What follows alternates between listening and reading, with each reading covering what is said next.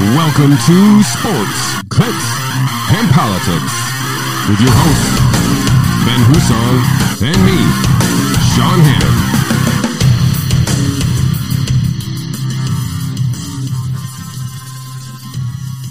Hannon. Welcome to episode 65 of Sports Clicks and Politics. It's a Labor Day edition of Sports Clicks and Politics. Uh, I am Sean Hannon, uh, joined as always by Mr. Husong. Mr. Husong, thank you for joining us. Thrilled to be here. Happy Labor Day, everybody. Yeah, has your uh, weekend been fulfilled with a bunch of labor? No, but there's more to come. That uh, it, there was some labor. I, uh, yesterday was like the day off. Friday, Saturday, I worked, and then today I'll work after we leave here. But yesterday, I just took a day. Drove down to Pennsylvania, had a nice little barbecue, and then drove back last night. Sounds like a wonderful time. It was a long day, but it was a. bl- I was one of the most one of those days where there was nothing going on. It was like a fantasy football draft and a family barbecue, and just laughed all day. It was a wonderful day. Sounds, Absolutely enjoyed yeah, it. Sounds sounds fun. Yes. How about Um, you? Lots uh, of labor. I actually labored this weekend. Yeah, you know, I had a couple uh, events, Sure. a celebration of life event that turned into a crazy drink fest, which at two o'clock on a Friday was weird. As will happen. Um, yeah, and then we had uh, not to not to get into crazy stuff, but the city turned off the water on us. Uh, on Saturday, we had a big birthday party, 100, 130 people birthday party, and at 5.30, we still had no water. The party was starting at 6.30. Well, that's scary. It came on, luckily, so uh, we all got it in, and they turned it right off at 11, right at last call, so that it wor- literally worked out perfectly. So, yeah, Why were they- they shutting it off? uh, there was a water main break that they could not find the leak into, so they had to shut off, and it was it, it was off for like six eight hours or something. So all day on Saturday. So, but anyway, it all worked out, and so uh, labor was labor, I guess. But uh, we got some uh, sports, clicks, and politics stuff to talk about this week. We did name this show correctly. Yes, before before we get into all those topics, uh, if you would be so kind as to like and share this video, that would be very much appreciated. It helps us with the algorithms, and the uh, you can subscribe to the channel and hit that notification bell, and you will get uh, notifications when we go live, like we are right now, as we do every Monday at 12 p.m. Eastern. It's pretty consistent. I've never actually asked any of the podcast listeners. So all you guys folks home not watching us but listening at home, you could also leave a five star review on your uh, site there, and that'll also help us find us in the uh, in the algorithms. I'm assuming. I like that you think we're worth five stars. Well, I mean, why why any other stars? That's fair. I mean, if you rate us one star, isn't an don't, option. if you're going to give us a one star, don't go there. um, so uh, let's quickly talk about uh, some sports here. We got uh, we can wrap up the golf season. Uh, Patrick Cantlay, fifteen million dollars richer. It's a good day. Yeah, it's a good day at the office. Good for uh, him. FedEx Cup champion. Uh, kind of him and Rahm came a two man uh, uh, show there at the end and uh, beat Rahm by one stroke. And uh, congratulations to Patrick Cantlay. He's uh, he's somebody easy to root for. He's got a really long back, crazy history about some stuff I, we don't need to talk about now, but it's Okay. good. He's easy to root for. I Let's just say that. So. I like Jon Rahm too, so I was kind of rooting for him because I think he's basically the best player in the world. But um, he was on my he was on my DraftKings team, so it didn't work out. I needed him to win. Yeah, Jon Rahm's easy to cheer for, especially after the year he's had with uh, the two withdrawals For sure, for sure, for sure. COVID and getting COVID and not getting COVID and all that good stuff. and getting vaccinated and still having to remove because he was positive. Yeah, that was awesome. So now we get to go to golf as like the uh, the fall. Most of these Korn Ferry Tour guys come up and play on the on the tour for a little while because some of the big dogs take the take some time off before the uh, the season really kind of ramps back up here in the uh, in the winter. So golf is kind of over, but not really for the degenerates who like to play DraftKings and with a bunch of Corn Ferry tours. So guys, so I'm going to be doing that. Um, let's talk about NFL Week One. Exciting. Bills Steelers. It's a big game. Six and a half favorites. You guys are six and a half points. They're good. You guys, because you guys are going to the Super Bowl. Uh, it's A. Bills fan told me last night that he couldn't miss any games this year because they're going to the Super Bowl. I mean, I wish I had that confidence. And then I asked him if he had ever uttered that word before in his life, and he said, "I've been saying it for 33 years." All right, well, that "You're- makes more yeah, sense. yeah. like, I, that makes way more sense. Yeah, I used to always joke with Giants fans about this back in the day when the difference between a Bills fan and a Giants fan was at the beginning of the year, Giants fan would look at the schedule and go, This is the year. Manning v. Manning in the Super Bowl. Bills fan would look at it and be like, you know, if a couple things go our way, we could probably make the playoffs. Yeah, I mean, listen, I do think the Bills are one of the teams to beat here. So I agree. This year's different. Um, we got Thursday matchup: Super Bowl champion Tampa Bay Buccaneers and the uh, America's team Dallas Cowboys. We got to stop calling them America's team. They're not. Yeah, South America's team. sure. That was back in the uh, Michael Irvin, Leon Lett days. That's what I used to call him. Uh, I mean, that that joke works on so many levels. It's very well done, actually. But I do, you know, like I said, I, I- I'll be playing a bunch of fantasy, so I'll, we'll be paying attention to NFL as we go along here. We'll probably recap some of the uh, important games, I think, uh, as we go through the season here and uh, ramp it up as we uh, get into the, the, the hay. But I think we're both NFL fans, so we'll try to uh, make sure we keep that as part of the sports part of the Sports Clicks and Politics show. Yeah, and it'll be fun watching how this plays out with the masking versus unmasking and exposures and which team's going to have to forfeit and all that. Yeah, if we, be- have, if we get a forfeit, that's literally just a miscarriage of justice. I, It's crazy to even think about. yeah, it's wrong. Doesn't make any sense. We found out Cole, Cole Beasley's back in camp, yeah? Yeah, he's Good. back again. Still healthy. Apparently, Is Joe Rogan his agent? I don't think so. Oh, that'd be fun. that would have been more fun. As part of the clicks part of the show, uh, crypto's up on the rise here. Everything's moving up. All the altcoins, even Bitcoin, everything's moving in the right direction. A lot of green, Yes, a lot of green screens. Loving life right now as a crypto holder. You know who's not a fan of crypto? Uh, Donald Trump. Donald Trump is not. A, he says cryptocurrencies are a disaster waiting to happen. Well, It's his it's his nationalist uh, tendencies taking over because he, he basically is just trying to protect the dollar because it's got U.S. in front of it. yeah. I, He just literally all in. God bless him. I, I, just don't care. Like it's a disaster waiting to happen. Well, you know, so is a lot of stuff. I like the currency of the United States. He says, like, thanks, DJ. I mean, listen, God bless Trump, but the guy went from ca- campaigning on the idea the Federal Reserve was manipulating the currency and they were the interest rates were too low and they were so dumb. How could they possibly do this? And they were just touting the stock market without helping the people on Main Street and no real economic gains. It was all stock market, and they needed to let interest rates rise. And then he got in office and. uh was it Jerome Powell's like, I think we're going to make interest rates go up a little bit. And he's like, You are trying to undermine my presidency. Like, what did this dude just say? Yeah, Is he kidding? He's definitely a uh, a one man wrecking crew, and everything. All things matter. What what matters to him at, at only. So Yeah, so when he was in the stock market it was great and it was the really good indicator for what was happening in your 401k. The economics was the, the best economy we've ever seen. And uh, what was the other one? Oh, and the vaccines saved, what do they say, hundreds of millions of lives or millions of lives, something like that? probably probably accurate. I was it was just like and look, I don't I didn't call it a lie when he said it when he was campaigning. I'm not going to call it a lie now. The man is just prone to exaggeration. He is prone He's P.T. Barnum. to grandiose statements that are in the, the legal world what would be called puffery. It's not like it's something you would take to the blank, take to the bank as like a, a, a verbatim truth. It's just this is what he's prone to doing. Of like we had so many people. It might have been some people are saying I don't know if it's definite, but most likely probably the biggest event ever. And you're just sitting there going, what? What did he say? I lost him. Yeah. Well, I think regardless of uh, Mr. Trump's uh, So, yeah, uh, his, position on uh, cryptocurrency, it's going to do what it wants to do with it regardless. it's not going to have any impact on my own uh, take on cryptocurrency. It's, uh, That's probably wise. yeah, I mean, Donald Trump, Mike Lindell, and Jerome Powell can say whatever they want about the cryptocurrency, and it's going to have very little impact on my view of the utility of cryptocurrency. Yeah, I'm with you on that. But we do have Bitcoin is uh, again solidly above fifty thousand at fifty one five here, uh, still uh, chugging away. Ethereum's kind of creeping close to that four thousand mark again, and then I can't if it gets above. I think what's the what's all time high of, of Ethereum? It's got to be like forty one hundred. Yeah, like it's- that. it's Like low fours. I think it gets above that, it shoots right to five thousand. Let's get it, baby. Let's get it. I'm in. here in New York, we talked about this a little bit. The maybe now that we have a new governor, this will this will change some stuff here. But so we've had this delay. We've we legalized weed here Sure. in New York State. Um, we have some laws and stuff in place, and kind of uh, uh, coincide with some of the tobacco laws and, and some other stuff. And there's some gifting laws in there. Uh, but a place in let's let me get the city right here. Is this Rochester? Henrietta. That's in Just out- Rochester. Just just outside of Rochester. Yep. It's a suburb. Has a T-shirt.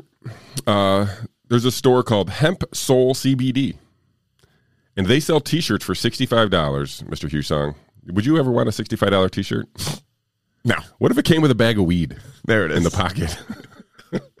so they have figured out through their lawyers that uh, they're gifting this weed by selling T-shirts for sixty five dollars, and when you buy that T-shirt, you're awarded a gift from Hemp Soul CBD, uh, which is a bag of weed of your choice. Oh my god, I'm so I was gonna ask you what $65 t-shirts in New York meant when you sent me the rundown because I had no idea. I'm so happy I forgot to ask you because this is so much more fun to learn in real time. Yeah, so right in Henrietta, we have, uh, uh, uh, you know, again, New York is prohibiting the sale of marijuana, but we can gift it to any, uh, up to three ounces to anybody. So, So I can give you, you know, three ounces when you walk out the door here. Thanks. Not that you would possess or illegally I have at least three ounces in the building, That's just fair. for the record. I against- don't. It's against the law.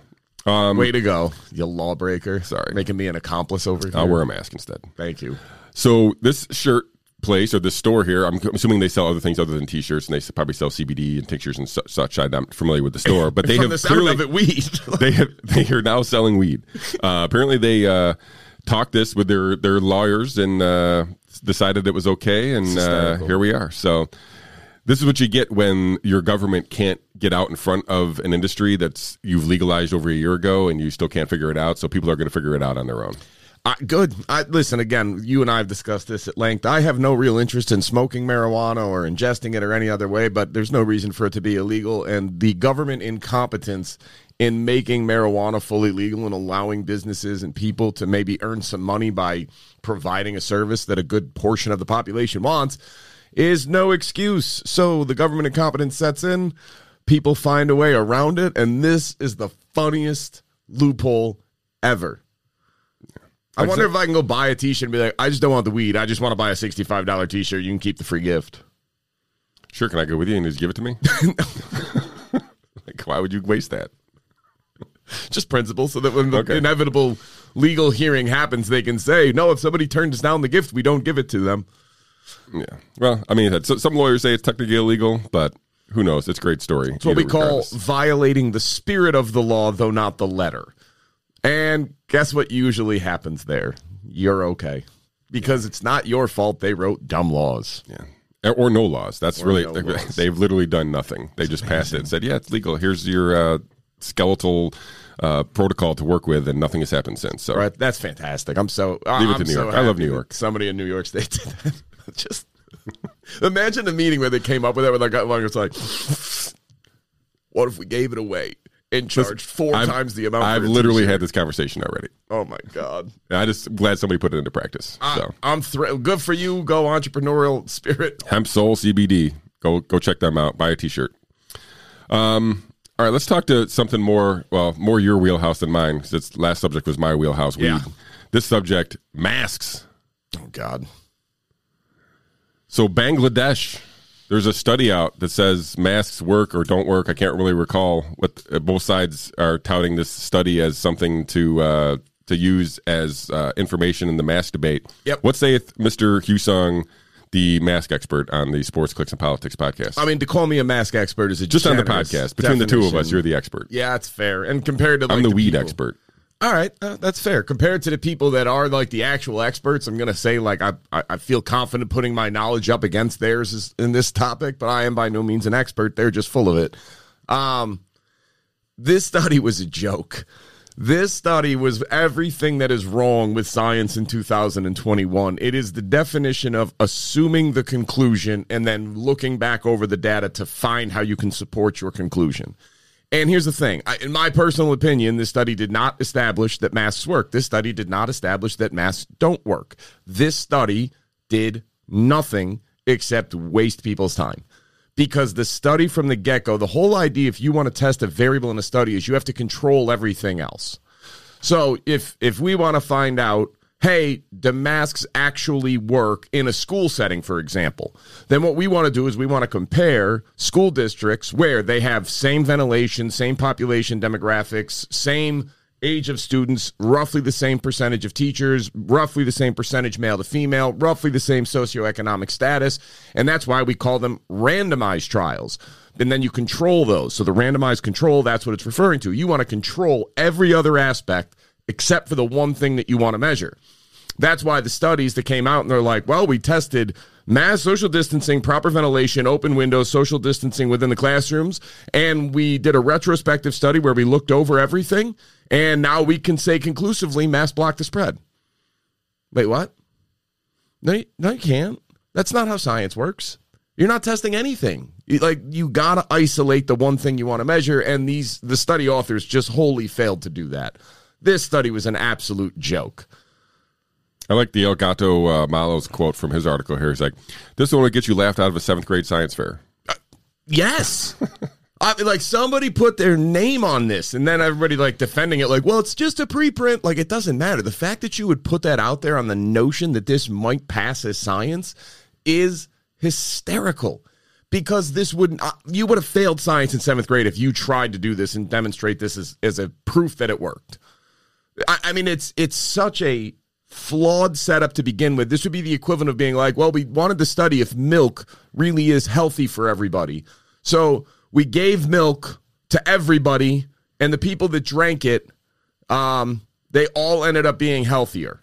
Like, okay, well, what else do the people that drink milk do? Well, we went early in the morning when the wrestling and basketball teams were practicing, and they took all the milk, and then we didn't have any left when all the lazier students and the burnouts came in. And then we concluded, obviously, it was the milk that led to these better outcomes, not the fact that it was a bunch of athletes versus a bunch of non. But that is the d- stupidity of what we are dealing with here on a daily basis of what comes out of science. And yet again, just trust the science. Trust it.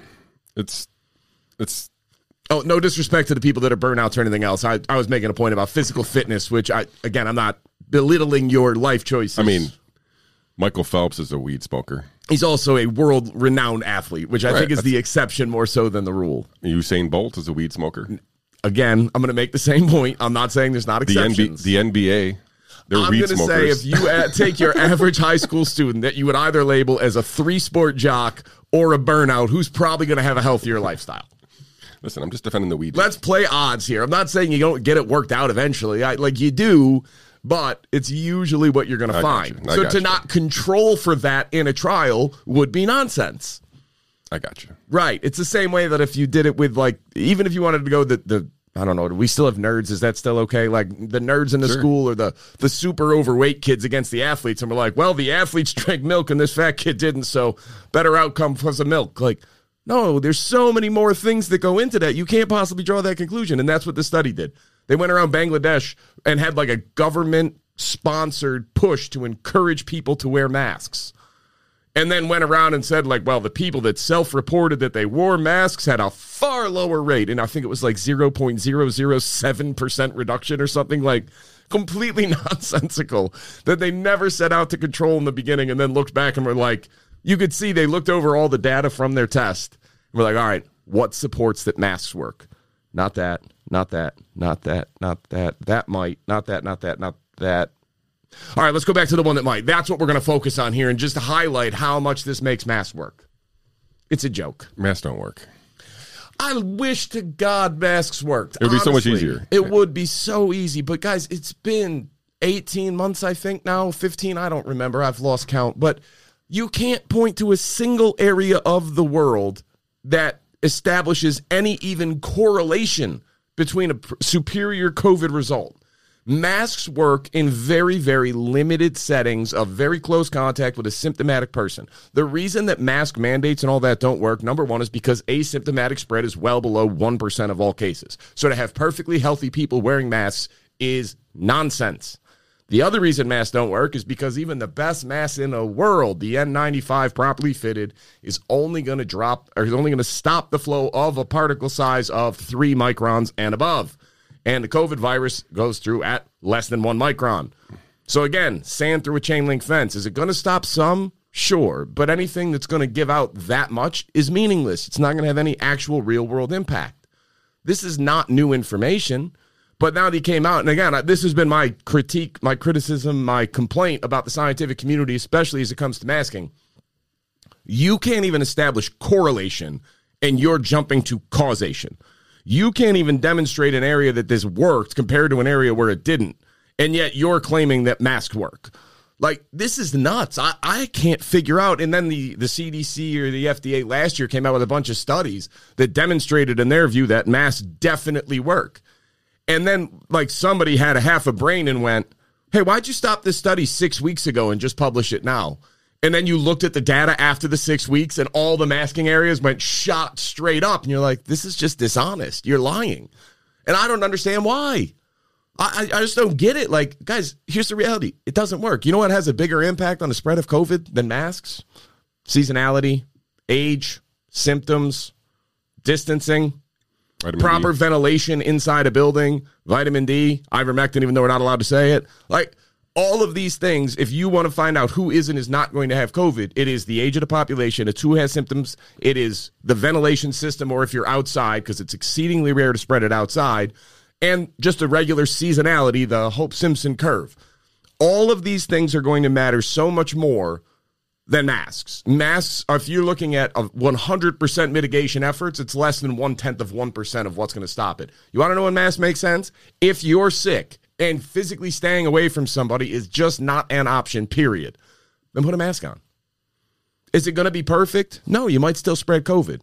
But if you are sick, and like if I had COVID right now and I had symptoms, and Sean and I just couldn't stay away from each other, I'd be like, yo, you put a mask on, I'll put a mask on, and I'll be out of here within 15 minutes.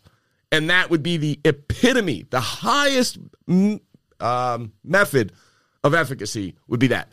Anything beyond that is a joke. Yeah. It's all it's it's all crazy. And like how do said, people not know this?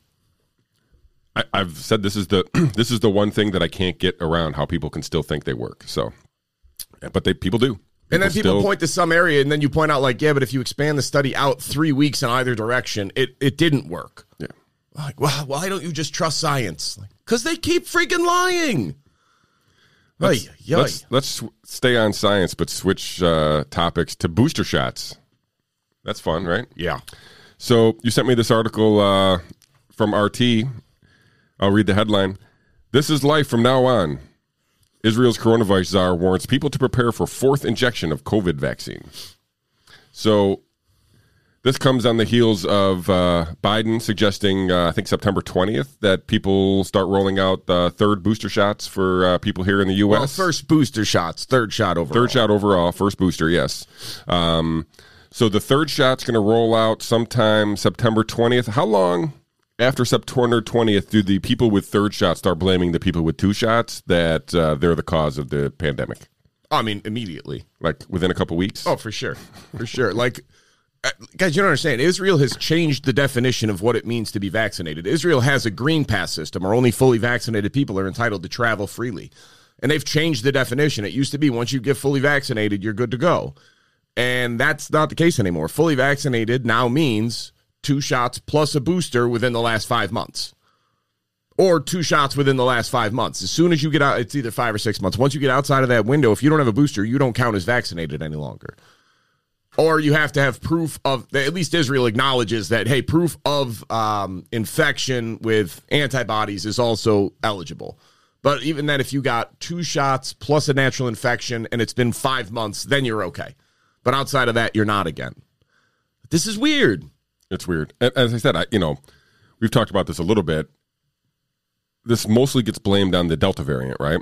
We're not going to get into the Mu variant yet, but the Delta variant is, is getting all of the uh, all of the uh, Blame. blame, for all of these quote unquote breakthrough infections.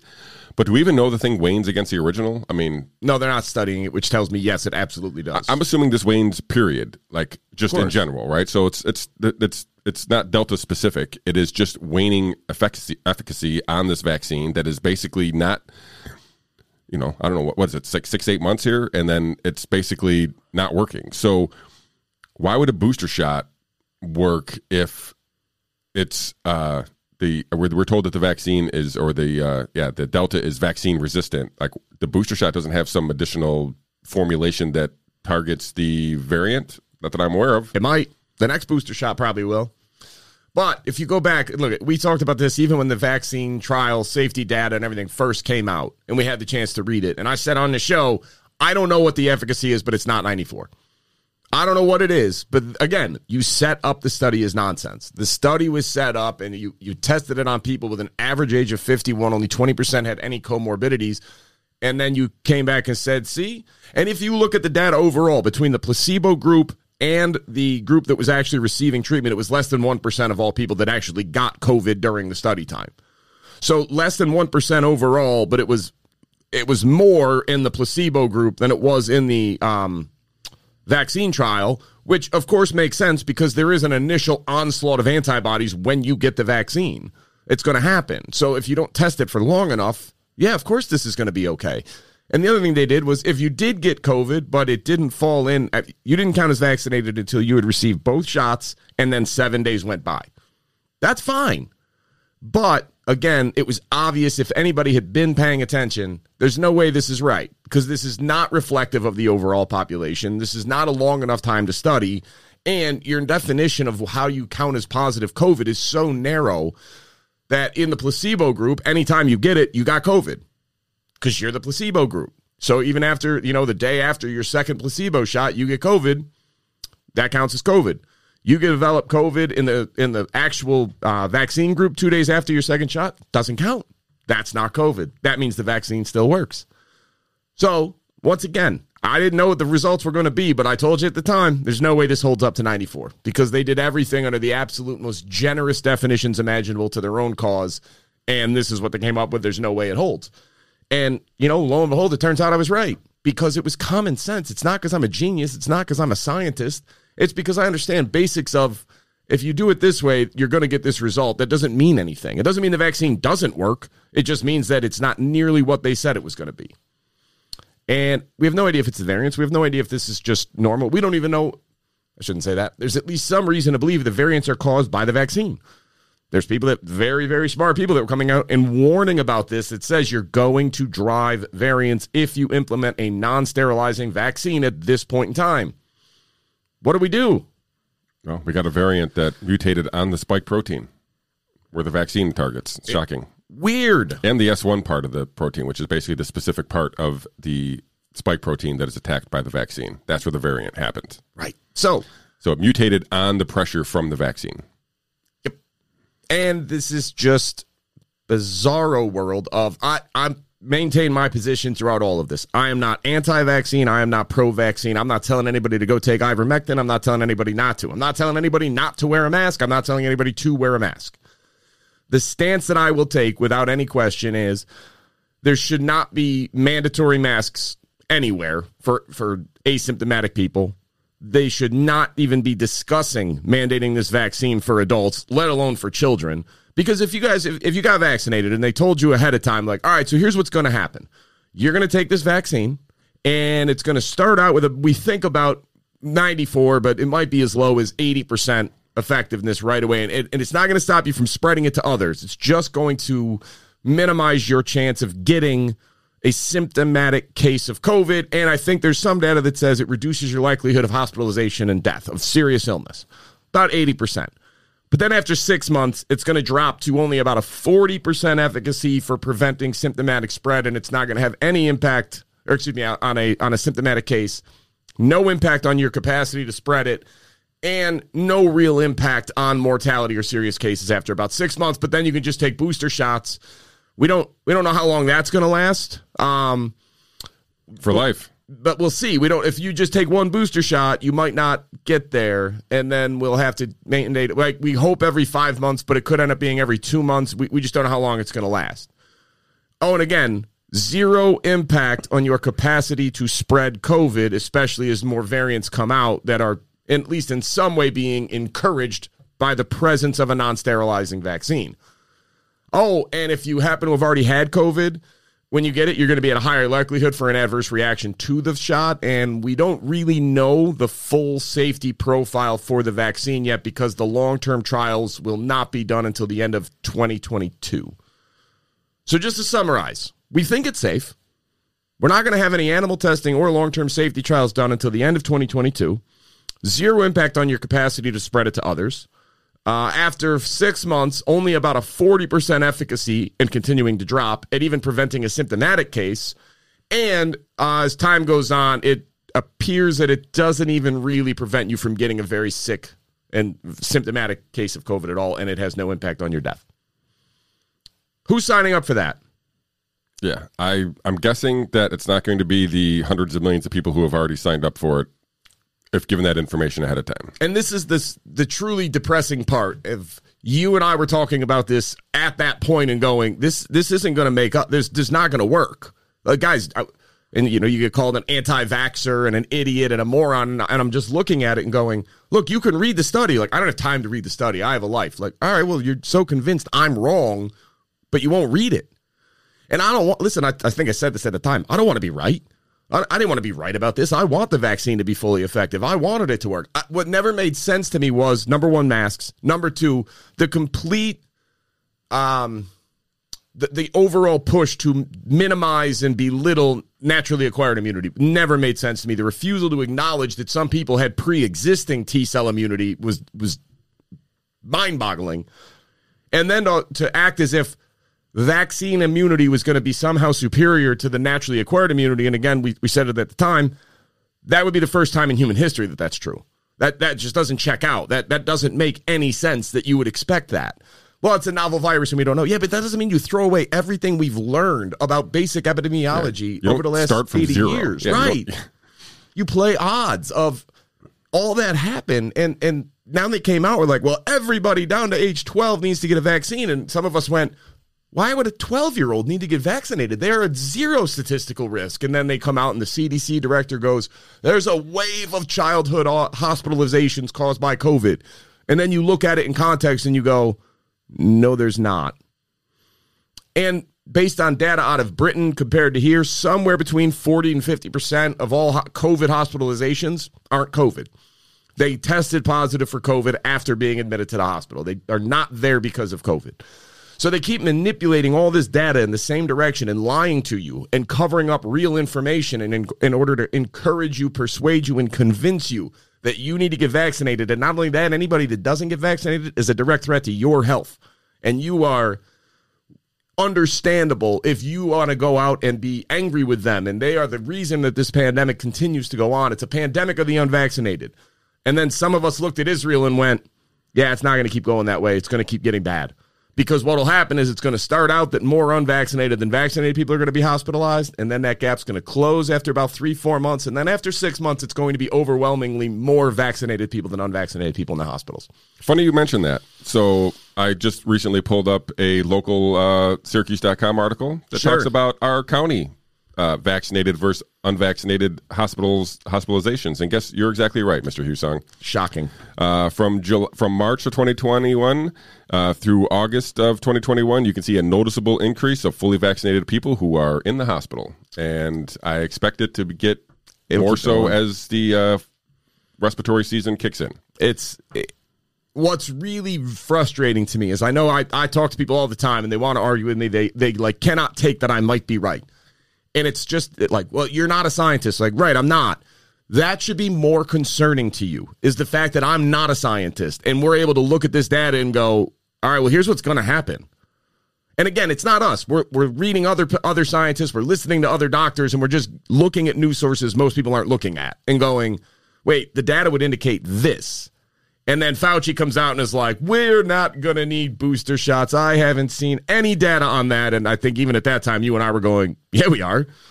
Yeah, what are those extra sl- slots on the card for? Right, like of course you're gonna, you know you're gonna need them. You liar! You're out here just misleading people. Of course you're gonna need them because look at the drop in efficacy, and why would you anticipate it's gonna stop?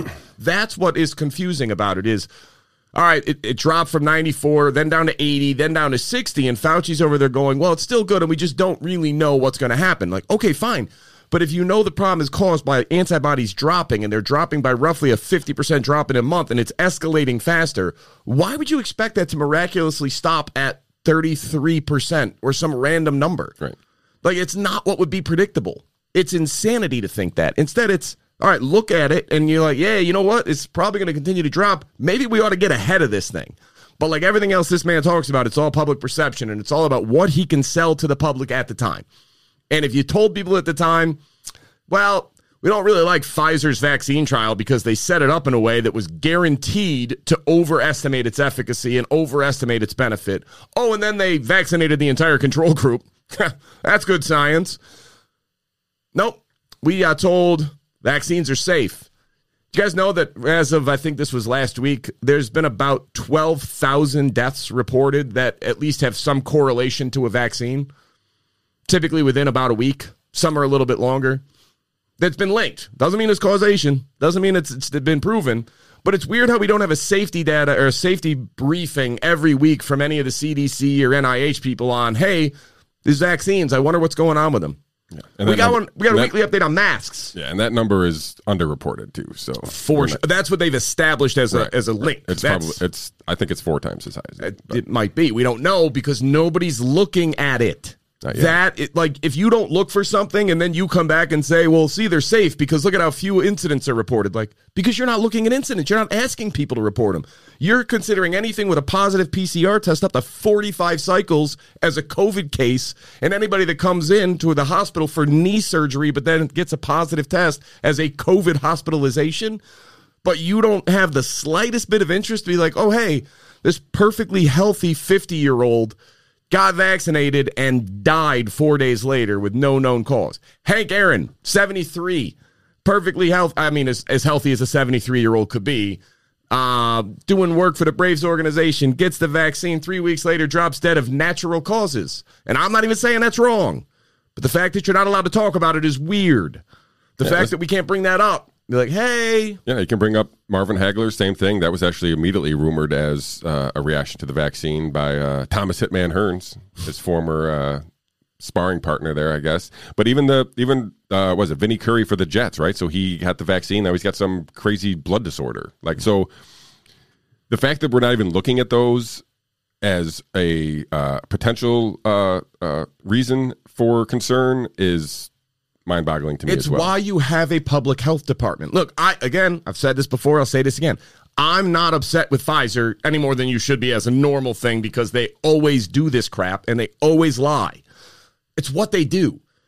But the the fault in my opinion lies with hey, there's a reason we have a media and there's a reason we have public health officials. They're not supposed to go and do the bidding of Pfizer. They're not supposed to go and do the bidding of Moderna. They are supposed to stand up for the public and protect our health.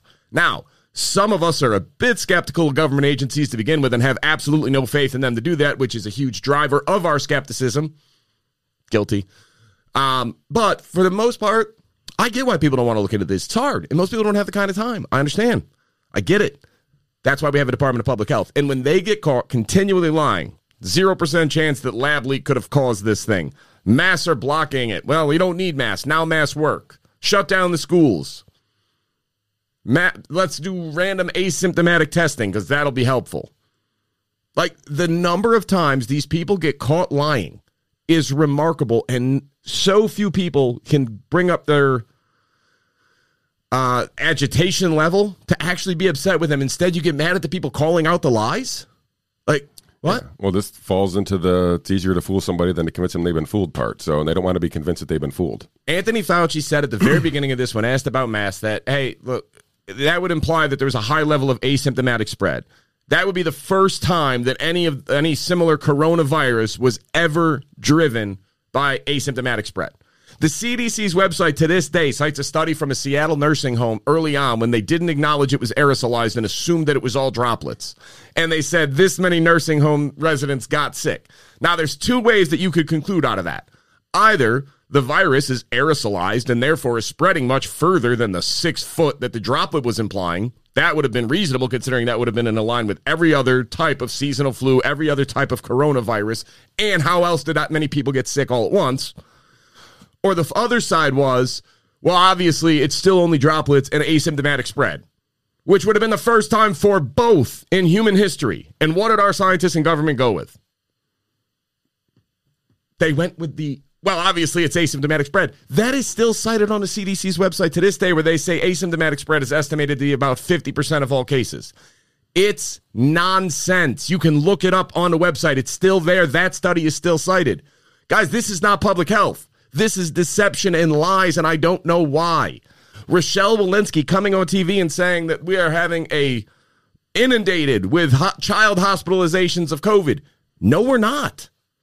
Yes, hospitalizations amongst children went up, but the vast majority of it was RSV and then testing positive for COVID after. But COVID was not the primary driver. Or telling us we had to shut schools down in order to make sure that kids, even though they're at minimal risk, didn't spread it to teachers. How many times in the entire world has a school age child spread this virus to an adult? Do we have a number? It's roughly zero. There's not one confirmed case of this happening. Guys, this is nuts. I don't like knowing this. That's why I'm here. This is like therapy for me to just air all this out on you and be like, does this make sense to anybody else? Somebody help me out because I'm I'm lost. Well, so do you take any uh, comfort knowing that uh, two senior officials from the FDA have resigned their positions or will be resigning their their positions? Uh, rumor says that they are at odds with the Biden administration's vaccine rollout. So, uh, Marion Gruber, who is the director of the FDA's Office of Vaccine Research and Review, along with the deputy director, uh, are set to leave this fall, and uh, basically in large part because they don't like the way that the FDA's uh, approval process has been handled. Do you feel encouraged by something like this? I mean, in a in a normal sane world, yes, because that would cause people to pause and go, "Oh wait, these are two super pro-vaccine people in general that are so upset about the way this is handling that they feel so helpless even in being in charge of the department that they are helpless to change it. Holy crap, what's going on at FDA and CDC? Now, I will say after they made that announcement, the booster shots went back from five months to eight months. So maybe they're, uh, I mean, you know, I'm, I'm, In the I'm in trying this- to find a, a silver lining here, but maybe their their resignations did uh, kind of open some eyes within the department. yeah, it's going to be a pause because now it's and this is what I mean about the insane world that we live in currently. No, this doesn't make me feel better because these were two people that at least had some voice of reason and some hey, let's just not go along with whatever's politically expedient, but slow down a little bit because that's not okay that the FDA is getting ahead of us on this or that the CDC is stepping in and what this is becoming way too politicized. Who do you think the replacements are going to be?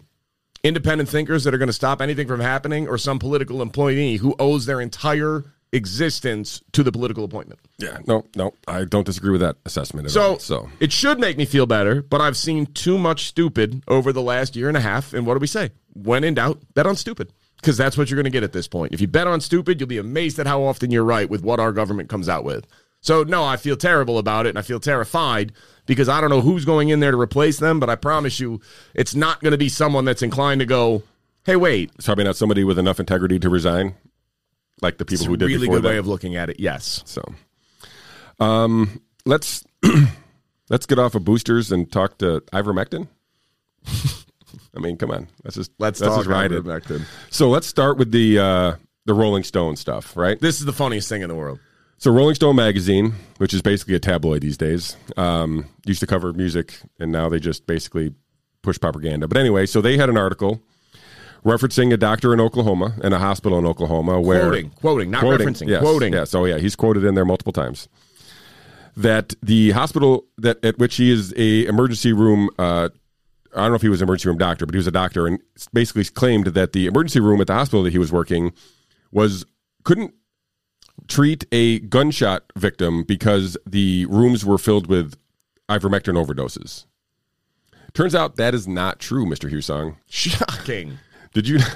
We talked about how right before we came on that basically there's we have no we have no known. I think actually in the history of ivermectin they have 12 deaths listed to ivermectin and they're all the same response that the body's basically reaction to the medicine was so good that it actually the, the medicine did the right part but the body's when it healed itself it what the part the things that it fixed actually eventually caused the person to die. So they're they're really really really rare. I mean this is over again 3.7 billion doses administered 12 known uh possible deaths related to it So you're telling me it's a little different than where we are with vaccine safety? way different Okay, just checking. um and so rolling stone without clearly fact checking anything just runs this article quoting this doctor turns out that the hospital got inundated with uh, uh, public pressure and basically released a statement saying this doctor doesn't work for us hasn't worked for us in months we have never not treated any gunshot victims and we have no overdose cases of ivermectin That's the best part of the whole like when they did the press release and they were like, um,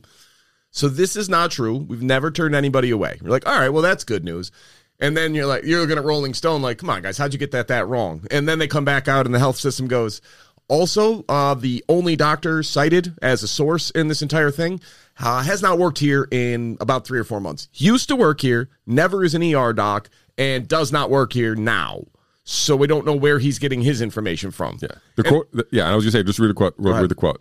Um, the was it the Northeastern Health System Sequoyah? I think that's the name of the hospital there.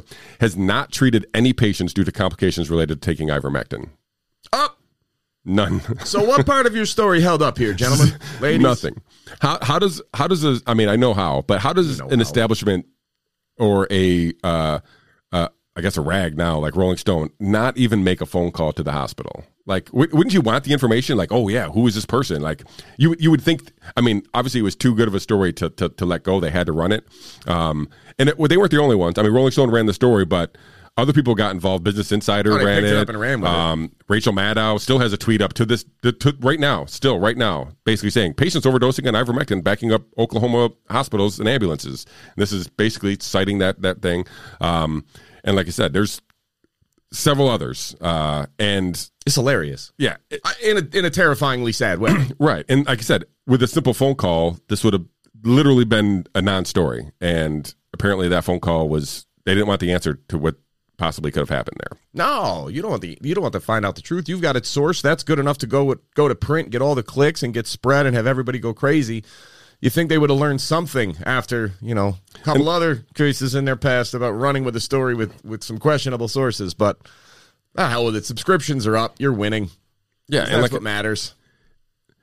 It, it's the i mean it's hard to us for to trash on the media any more than we already do because I they're literally at the, at, at the they're at the bottom of the barrel but this is literally just like the worst of the worst kind of news stories Yeah, like they just keep digging. And here's the thing, guys. All right. Ivermectin is obviously under all kind of assault now. Everybody's claiming that like don't take horse medicine and some of us are saying, you know, to call ivermectin horse medicine is insane. It's it's a ridiculously good medicine that's done it's helped millions of people around the world. nobel prize winning drug yeah, like it, it's crazy that you would try to belittle this, and then the response is like, "Yeah, but people are taking it for like the horses." Like, well, maybe if the FDA would stop blocking it, if the pharmacists would start filling the prescriptions that doctors are giving, people wouldn't go do this dumb stuff of trying to take the cattle version. Now, another part of this. You keep hearing about how hospitals are overwhelmed. Well, that turned out to be false, not one case. And yes, you keep seeing the same like five cases where some dude literally took the full dosage for a horse for multiple days and had hallucinations and yet ended up getting hospitalized for like 10 or 12 days. did not die This is my point. You got people all over the country, from Alaska to Florida, taking ivermectin off of animal shelves meant for animals that weigh thousands of pounds compared to a 180 pound human male or female.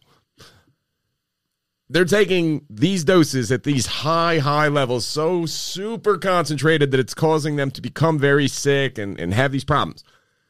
And not one person has died. Imagine what could be a better snapshot of the safety of this drug than you can take it in the dumbest way humanly possible. As dumb as you could make a decision is to take ivermectin dosed for a 2,000 pound horse for yourself and think that's going to translate to the same thing. Obviously, that's idiotic. And yes, they end up in the hospital sometimes, but not a lot. And nobody died. Imagine any other drug that you could take 1,000 times the dosage that you were supposed to take and not die. I got nothing. I don't know of anything that you could do that. I mean, Advil would probably kill you if you took that much of it. probably Like, that's nuts. And again, please let me be exceedingly clear. Don't go to the feed store and buy ivermectin for animals. It's nuts. Don't do that. That's not smart. But how do people not die from taking that much? Like I said, I, I do think it's a uh, uh, kind of a, a statement on the safety of uh, ivermectin. Like I said, because if people were dying, that would be literally the front page of every single newspaper in the country. Yes. And so we have other ivermectin news. We're going to get to the big uh, Joe Rogan part of this at the end here, but I wanted to. I brought. I saw this today. We had mentioned uh, West Seneca lawyer Ralph Lorigo. Uh, he has been successfully uh, uh, suing hospitals to get patients uh, their ivermectin treatments when those hospitals have denied them in the past. Um, I think at least five times, maybe six times. Uh, but I do see he has lost a case here in uh, I think it's Springfield, Illinois, where a uh, judge ruled in favor of the hospital, basically saying that they thought that administering ivermectin could be enough toxic uh, toxicity to this patient's liver and kidney that might kill him. Um, the wife of the patient has basically said she's not going to appeal this, so I guess we're just going to have fingers crossed and hope that uh, Randy Klaus, who's uh, the patient, uh, is heals and is uh, home sooner than later. But uh, a a blow against ivermectin, I wanted to kind of bring uh, that to our audience as well, so that um, there are still courts out there not allowing patients to get treatments that they want for their loved ones. So to determine their own healthcare decisions. So it's just crazy. So I, we we pay attention to him. Uh, he's been uh, kind of. That, that lawyer, uh, Mr. Luigo here, he's been kind of work, doing uh, a lot of work uh, around the country with uh, ivermectin in hospitals. So, all right, let's talk about, I guess what legend is legend fair. I mean, listen, I, every time I think I can't love the dude more. Joe Rogan puts out a video. I don't know, it's like a minute long video. Did you watch it? Yeah. Yes. I mean, quick, quick and painless there. So uh, basically says that uh, Well, he, hang on. He put it out to announce that he had to change some tour dates around for his stand up comedy. That he that he had to change them around, and then he went into the reason as to why. yeah. Um, so apparently he was coming back from a gig and started getting sick, uh, had some symptoms, uh, put himself uh, isolated from his family, got tested in the morning and tested positive for COVID. And the uh, the uh, pro vaxxer uh, COVID idiots uh, rejoiced that he had COVID. He then gave himself uh, monoclonal antibodies, uh, ivermectin, and a Z pack, and uh, he's recovered in three days. Yep. And uh, basically only had to reschedule that one one gig. So uh, now that same group of people who were cheering that he had COVID are outraged that he's recovered.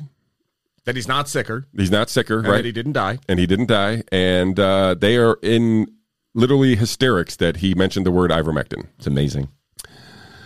So we talked about the assault on ivermectin last week, and you could see that there was a concerted effort from many mainstream publications to run stories about this. And Joe Rogan just messed all their shit up by using it and successfully using it and just touting it. And now I assume the hysteria is going to even get worse here. So um, we've been talking about this since June.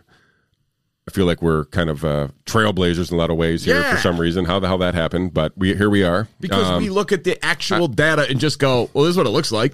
Yeah, and it's like I said, usually just it's, it's We have no monetary incentive no. to go in there's, any there's direction. there's plenty of information out there. If somebody just wanted to look, so we're inundated with the one side. Everybody's inundated with the one side, but you think you would look at another side just just to have the other side. I literally had somebody comment on my Facebook page that they I don't talk about the vac about the pros of taking the vaccine on my page, and I like I didn't even respond. But all I could think in my head was like, Do you need more of that? like honest to God, like do you not have enough of that everywhere else that I should be talking about it too? And and my actual response is because I am not pro-vaccine nor anti-vaccine. I just look at it as, hey, we should all know this information. The benefits of the vaccine are spoken about everywhere. The drawbacks, I don't know what's called drawbacks. The limitations are not. I, like it's not going into anti-vax propaganda to point out that vaccine efficacy drops below 40% after 6 months. It's just a fact. If you never heard it anywhere else, well, I guess you know why I'm putting it on my Facebook page now because it's true and people should know this before they make decisions, particularly about administering this drug to their children. so Nut jobs. I, the article reference. I, I can't remember if Rogan ever got vaccinated. You- He did not. He was co- he was going to, but it was he was going to get the J and J right when they came out and said the J and J one was causing Gotcha. heart. So he ended up blocking it. And then the reason everybody on the other side of this particular, like, the reason the pro vaccine crowd really doesn't like Joe Rogan is because he had the audacity to say on his show, watched by millions of people, you know, if you're young and healthy, I, I don't know that I would get the vaccine. If you're young and healthy and in good shape, I, I, I don't know that there's enough benefit. Uh, probably not. That was his crime. I, like that's amazing.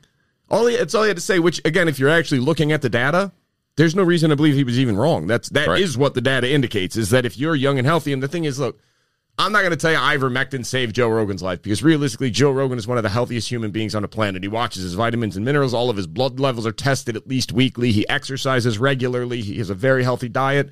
The odds are pretty good. He would have kicked it without ivermectin. He would have kicked it without the uh, microbial antibodies, and he would have kicked it without the Z pack. But I don't know that he would have kicked it in two days. And that's what he did because he did all this stuff with early treatment. Because Joe Rogan has this podcast where literally all he does is bring people on that he finds interesting and asks them questions. What a what a crazy concept to sit down with somebody for three hours, whether you politically agree or disagree with them, and just ask them about what they think, and then not really push back, but ask for cl- clarity, ask for qualifications. Ask for wait, wait, wait, that doesn't make sense. What about this? And you know what? He's he's genuinely a curious person, right? So that is Right. the that's why his show is successful because I do think he's actually just trying to find out information. He's and people love to find out new information, and uh, when you listen to his show, you usually find out new information. So he, he does it well. And he has lefties on, he has righties on, he has anybody who will come He's a self-proclaimed lefty. Oh yeah. I mean, the left calls him outright, but Oh, he did interview Alex Jones, so that was his big crime on that one, multiple times. Which Yes. again, I know we mentioned this joke once before, but like if you've never heard Alex Jones' stuff, the number of stuff he's proven to be right about is really disconcerting. I, I don't like how often he's been correct, and I'm not telling you he's smart or do you, he's do you want me to send you the video of how scientists show that he was right about the gay frogs? Yeah, I already, I already know. Oh, okay. I saw it. it's not that they were gay. It was, it was, it was weird. It was close enough. He was right. Yeah, he was down. I got to give it to him. He was Right. right. but he just worded it wrong. But Yeah. oh my god, like that's the stuff where why wouldn't you talk to these people even if you disagree with them and and people that are pro Israel, people that are pro Palestine, people that are whatever else. He has them on and he just like, hey, share your view. what do you think? And this whole thing, and we talked about a little bit a little bit ago, but this whole thing, the idea that this drug is being labeled livestock dewormer, horse pills, and all this other stuff is mind-boggling me because there's so much data on its wonder that it works on humans, right? It's literally done Nobel Prize winning things, and it's getting literally dismissed as a livestock drug. It's, not even getting it's dismissed. Crazy. If they ignored it, I would be okay with it. They're not ignoring it. They're going out of their way to belittle and demean it. Like to call this drug parasite, dewormer, whatever, is uh, yes, sure, it does do that. Sure. I'm, I'm not arguing, but it's not what it started out as. It's not what it was that, developed. that actually just adds to its lore, right? Like it does all the stuff for humans and it does all the stuff for animals. Like Right. it's literally a wonder drug. It's amazing. It's one of the crowning achievements of humanity's quest for medical technology was this drug. It's something that we should all take great pride in that we as a species were able to come up with something that does this much good with this little risk. And instead, because it's undermining that people just need to get the jab, we can't even have it. We can't entertain a conversation. That's my issue with all of this is it's become a cult. You're either in or you're out. There is no like, hey, if you want to get it, go ahead. And if, if somebody else doesn't, I'm okay with that too. Of like, but there is there are pros and there are cons to getting the vaccine. In my opinion, for somebody my age, my health, the cons outweigh the pros. Uh, that's it. Like the risk, especially as someone who had COVID and recovered, it doesn't make sense. My chances of getting an adverse reaction are too high, and I don't care. And I knew the benefits were overstated from the beginning, so I was initially taking a well, let's see. But I'm not going to be an early adopter on this. I want to see how this shakes out because I know these numbers are nonsense. And as time went on, and I'm watching the continue to wane and continue to wane and drop and drop and drop, and I'm going, so, and then all the studies come out on the other side, which again, if you'd been honest about this for the last year, every study that's come out on natural immunity has always reached that it's very robust and very long lasting. There's been every reason to believe that all the way through. And I watched the government come out and lie and say, well, it looks like if you get the vaccine on top of it, it would be even better. And then you look at the data and you're like, all right, again, under the most generous of circumstances, it's going to take my odds of getting sick from one in a million to one in 1.1 million but increase my risk for side effects too. Like, guys, come on. This is just disingenuous.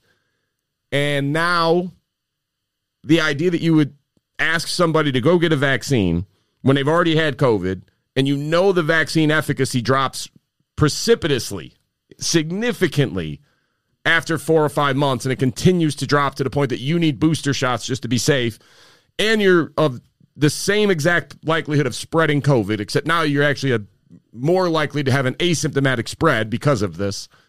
Like, why? Why am I not allowed to sit this one out? Why am I not allowed to go, hey, look, I'm already at zero risk to you because I already had it and I recovered. Uh, I- don't I don't think that everybody should get it because that doesn't make sense. And I think that we should have an honest conversation about the side effects and the risks. And for that, um, dangerous. I'm an anti-vaxxer. I'm a science denier. Oh, and a Trumper. I think that was my favorite, even though there is nobody more pro-vaccine than Donald Trump. It's his vaccine. I know. Saved millions of lives because of him. And so I'm I'm skimming through this article that was sent to me uh, this morning. Oh boy. Um, it's listing some of the other things that it's it's treated. So it's like bed bugs, rosacea, asthma, epilepsy, uh, neurological disease. These are all things that basically ivermectin has been shown to have some uh, efficacy for. Uh, an antiviral, uh, antibacterial, anti-cancer is one of them. Mister Husung, I'm out. what the hell's going on here? I'm gonna guess this is a psyop where they're gonna come out and so people are gonna run with it and they're gonna come out and discredit the study and be like, see, these idiots even said this drug could cure cancer. They can't be trusted. They're idiots. So I'm reading a I'm reading a a study from January of 2021. Uh, pharmacological research. Uh, the review: ivermectin, a potential anti-cancer drug derived from an anti-parasitic drug. I'm gonna have to read this. Yeah. I mean, I'm gonna have to read it. If Ben. it's worth I'm gonna send it to you. You're gonna it have to read it. I, no, Oh. you read it first and let me know. All I know is if there's a natural compound on this planet that can do all those things, even to some measure of success, the fact that people are trying to belittle and demean this drug and basically anybody who supports it turns them into a conspiracy theorist is maybe the worst kind of person on the planet. I mean, they're literally they, they're the ones killing people. Yes. Oh my God, they've been killing people. This is nuts. Um, and also, here's the, a crazy idea. We don't want people taking the horse version or the cattle version because it's way too concentrated of a dose for an average human being to take. Right? We're all in agreement. it probably there. doesn't taste that great. And I'm sure, yeah, you're eating paste. That can't be good. Um, There is a video of a dude like who before COVID, who literally who just this is like just like a joke. He just ate ivermectin paste uh, in his truck, like in a video, and it's got like hundreds of thousands of views now because he basically rated the taste of it. so people were finding this video and being like, "Hey," he had to do a whole other video. Was like, uh, "I guess this is really popular." He's like, "But I was really just doing this as a joke." it but was a joke, guys. it was right. pre-COVID joke even. Oh my goodness. So look, all that aside, if if we're all in agreement, we don't think people should be doing that. Why are people doing that? It's not because people are believing these crazy conspiracies that ivermectin might be helpful or that there's almost no risk to taking the properly prescribed dosage. It's because the FDA is not authorizing it to be prescribed to people. It's because state medical boards are threatening to take away medical licenses from any doctor that prescribes it. That's the problem. So if you want to solve this problem, the answer is very simple. Allow for its off-label use because the risk is so minuscule to even to discuss a risk with a properly dosed prescription would be laughable. So if you want to make sure that nobody's getting sick, physician do no harm. Authorize it for off-label use. Worst case scenario, somebody takes it and they die, and they probably would have died anyway. Uh, Like they're going to still die of the disease it was going to kill them because it's not a 100% drop in mortality but there's a lot of studies demonstrating somewhere between 70 and 85% drop in mortality. And again, zero risk of significant side effects when taken as a proper dosage. And I want to answer a question in chat. So uh, uh, we have a question there. Uh, did the people that got the hospital to administer it, did they live and recover? And the answer is yes. All, all five of the cases that I'm aware of where Lorigo won the court order and the hospital administered ivermectin, all five recovered and are uh, discharged from the hospital. One was an 82 year old on a ventilator for four weeks. She took it. She was off the ventilator in two days, and she was out of the hospital four days later. That's so unsettling that we're not like embracing this drug. Yeah, that was right in Buffalo. Judy Yep. Judith Smentkiewicz.